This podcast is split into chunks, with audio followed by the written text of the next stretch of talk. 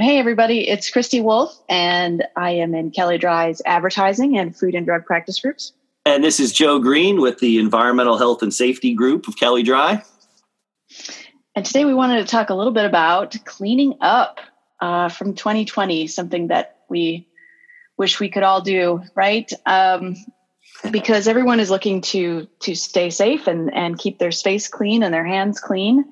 And this has led to a whole lot of questions about how do we do this, what kind of products do it, and who regulates them. And so Joe and I thought it'd be a good idea to just take a few minutes and talk about what are these products and and how are they regulated and what can we say about them. Yeah, as you can imagine, uh, and I know Kristi, we've talked, and maybe people have caught some of our uh, our webinar. But uh, you know, obviously, this is an area of hot topic and a lot of questions. And uh, thought maybe we'd jump right in uh, with one of the first issues that really comes up when I talk to folks about this, and a lot of confusion around it. Um, is which agency has authority over the products that are making you know, an antimicrobial or a disinfectant, or of course, an antiviral claim. You know, the confusing part really is that for some products anyway, it's both EPA and FDA that have jurisdiction. You know, I come from it mostly from the EPA perspective, um, and in that case, the FIFRA, the Federal Insecticide, Fungicide, and Rodenticide Act, that applies to pesticides, which is really broadly defined to include antimicrobials. You know, it's the same law that covers um, agricultural pesticides, but it also covers claims about uh, you know effectiveness, killing, inhibiting germs, bacteria, microbes, viruses. Um, you know, except those that work on or in the human body. So those things are really fall under FDA. Those you know cover things like hand sanitizers and body wipes. Um, and that's not a product that you'll necessarily find within EPA's jurisdiction, or you know you can't look it up for with an EPA registration number. But you know where it really kind of gets interesting between FDA and EPA is with cleaners used in the medical environment. And, you know, Kristi, I know you've looked into that somewhat. Yeah, I have. Um, you know, like I said, we've gotten a lot of questions ever since the pandemic started, and companies you know maybe had a product for sale in Europe or in Canada and wanted to see okay how is this regulated in the United States what do I need to do to be able to offer it in the US market and um, you know I don't want to go through in detail um, because we don't have time but you know the starting point for that analysis when we think about devices and uh, cleaning or sterilizing is the memorandum of understanding between the EPA and the FDA um, that that relates to liquid chemical germicides and and you know FDA regulating sterilants uh, for reusable medical equipment that that you know may be inserted into the body um, and needs to be sterile for that reason uh, versus general purpose disinfectants that would be used on you know different types of medical equipment that needs to be clean but not um, necessarily sterile, and and those still get regulated by the EPA. So even in the medical environment, you have to be clear on you know what kind of product are we talking about, what is the true functionality of it, and how is it used, and then okay, which agency um, regulates it. let me just just flag here. Um, you know, of course, as FDA did with lots of different kinds of products over the last few months, FDA has relaxed their um, their regulatory structure around certain types of, of cleaning products, if you will, um, sterilizers, disinfectant devices, air purifiers. Uh, they've updated their enforcement policy to allow more products onto the market, um, such that in the medical environment, um, facilities have the kinds of um, equipment that they need in order to to maintain a, a, safe and clean environment. And so it's worth checking that out if you're interested in um, if you're already uh, offering one of those devices. Typically, they're they're five ten k cleared, um, or if you have one to offer that isn't yet five ten k under the updated enforcement policy. Um, the uh, FDA will allow it onto the market if you meet a certain consensus standard. So it's really been a, an interesting environment for the last few months. Um, mm. You know, one question that I had for you, Joe, that I keep getting uh, as far as from like when we think about textiles and masks, you know, lots of companies have come to us with the desire to sell masks, some of whom will have an antimicrobial layer. And, and I think, you know, a lot of times when people think antimicrobial and it's on the face, they think, oh, this must be regulated by the FDA. But in fact, as you and I have talked about it, not not necessarily the case, right? Yeah, there, you're right, I, and it is a constant question. Um, there are a lot of products that are out there um, that are really material preservatives or you know additives that are incorporated into a product that pr- are intended to protect the product from bacteria that can cause odors and stains. Um, and there's a lot of reasons why those products are, are out there. It's it's under the treated article exemption that EPA has in place. And what that exemption means is that those products themselves don't have to be uh, registered, which is really the heart of the EPA regulation. Is uh, and it's an onerous and data intensive and expensive process to get registered. But what EPA has said is that if you're only making claims that you're protecting the product from these odors and stains or degradation, so preserving the product, that you we're not going to worry as much, and we're going to let you get on the market with under this exemption as long as that additive, whatever you're sprinkling into this product, is registered. So the additive has to be registered, um, but and then that additive then can be used in a whole bunch of other products as long as your claims are being limited. And that's the key because a lot of people a lot of products out on the market are saying look we'd now like to be able to say you know we're protecting you whether it's in your mask or something else from the virus. But that then slips into protection of the user or public health so a public health claim. And those products with epa those have to be registered themselves. Like so and not only does the product have to be registered? But that registration also looks closely at efficacy. Does it actually work to protect you know the product or to protect the person the user as claimed? Um, in contrast when you're registering these additives for the treated articles um, they don't the epa doesn't look at efficacy in that context. So that's a huge distinction. Um, now the other area which it sort of slips in with when you start talking about viruses and bacteria is you know natural tendency particularly for marketers to start talking about things like preventing or reducing infection or disease. And that generally speaking is not allowed by epa and that then slips back into the fda world which uh, christy i think you've been encountering as well. Yeah. Yeah it totally does. And and fda and also um, advertising right? Ftc and and state attorneys general and stuff. It i think it's a natural i, I can see how this happen I, happens. I think we can all see how this happens. You think well if i'm in a cleaner environment um, and and the mask that's on my face is cleaner and the table that i'm sitting at is cleaner or whatever it happens to be then you know it would logically follow that i am safer i am better protected than i might otherwise be.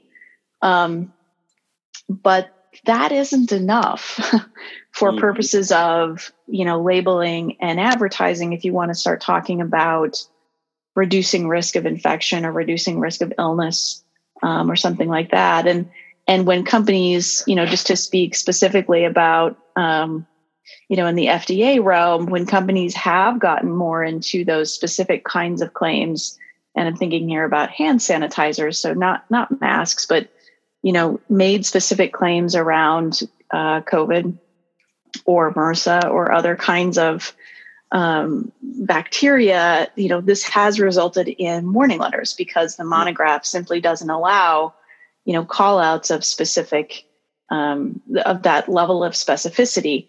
You know, likewise, um, on the advertising side, I think if the FTC were to take a look at a product, let's say it's a mask, um, and yeah, it has that antimicrobial layer.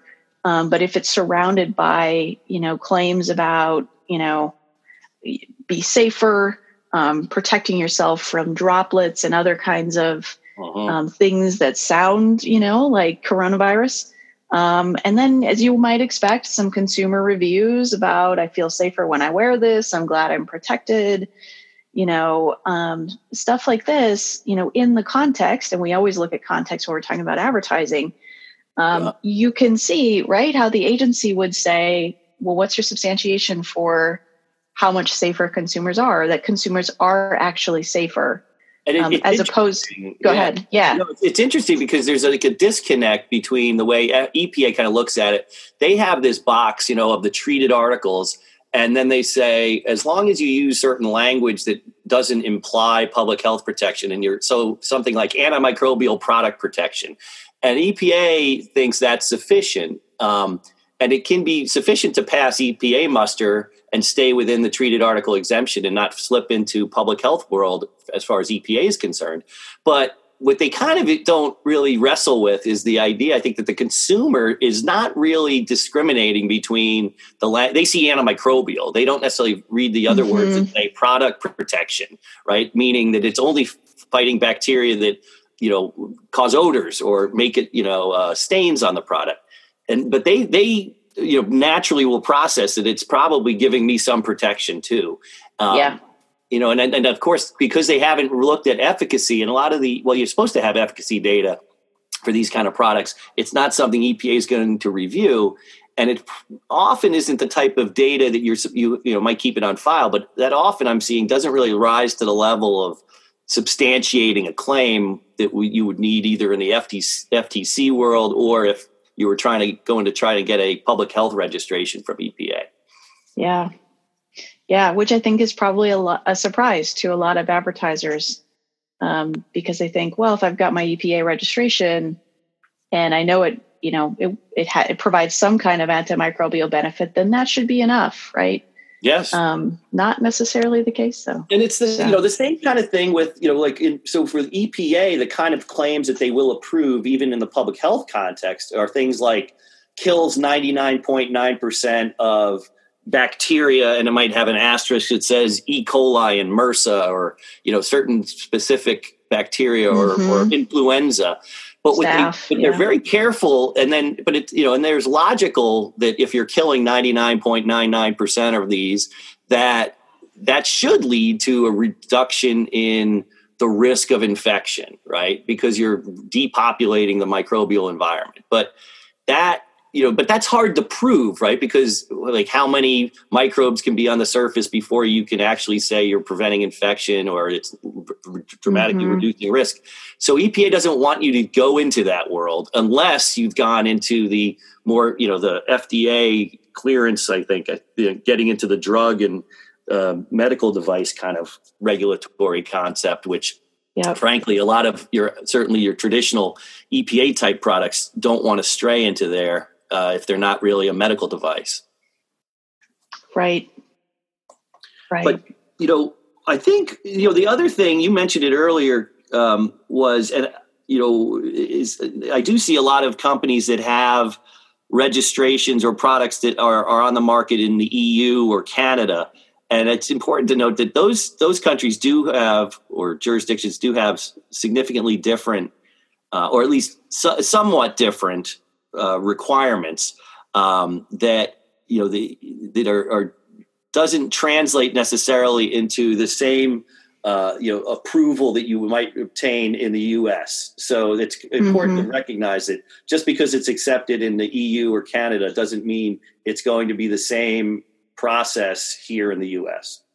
I think that's right, and and just to to close out, I guess um, you know, given how I guess quickly we all find ourselves in this situation, um, and how many new entrants there are to the market, whether it's companies making masks or selling masks, or they've got a sanitizer product, or you know something like this. You know, a lot of companies are transitioning existing manufacturing lines to make new kinds of products in new regulatory areas.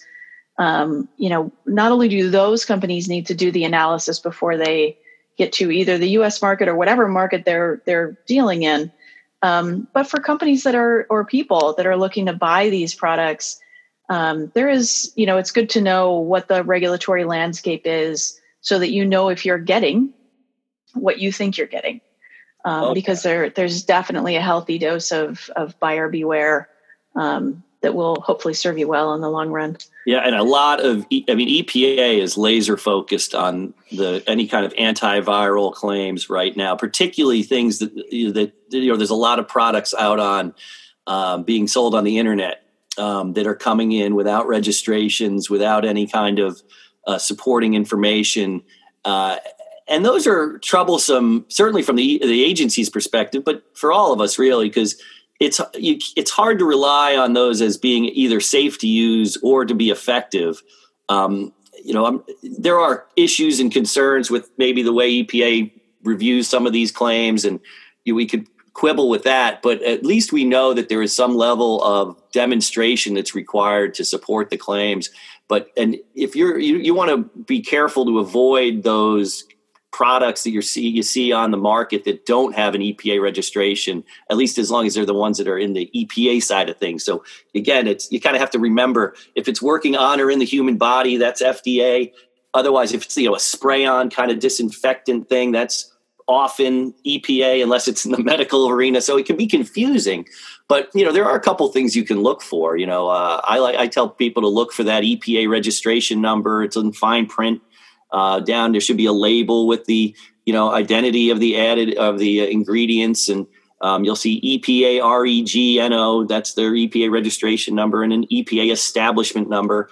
Those are things you can look for to, to know you have a registered and, and legal product. And then EPA also has uh, some website information on those types of products that are have been reviewed and approved. Because again, I guess when we get into COVID, that's a whole whole other interesting side of this is that you know, normally for registration, you need to demonstrate that you've been effective against the particular virus you're trying to make a claim against. But for COVID, of course, until recently, there hasn't really been uh, that that that has that virus hasn't been available to do testing against. So EPA has a whole separate policy, which is a whole different uh, podcast as to you know how do you demonstrate effectiveness and be able to make those claims. But there is a list that EPA publishes of of products, list N, that that they have looked, reviewed, and fit the criteria for at least for the time being allowing those types of claims against the virus. So those are new things to take a look take a look at. That's good to know because we're all trying to keep our stuff cleaner. I think probably than we ever have. Yep. Um, so I, this has been a great conversation. Let me just flag for everybody that we have a lot of resources available on our website. We have a, a COVID 19 resource center available at kelleydrye.com, K E L L E Y D R Y E.com, as well as our um, Ad Law Access Resource Center, our, our blogs, um, not just the Ad Law blog, but we have an FDA blog. And Joe? The Kelley Green Law blog. Kelly Greenlaw, there you go. Um, check it out. And um, also you can catch a full presentation that Joe and I did on this same topic, get a little more information, some more links and and other helpful content to help your company make the right decisions. So thanks for listening. Have a great day. Well, take care.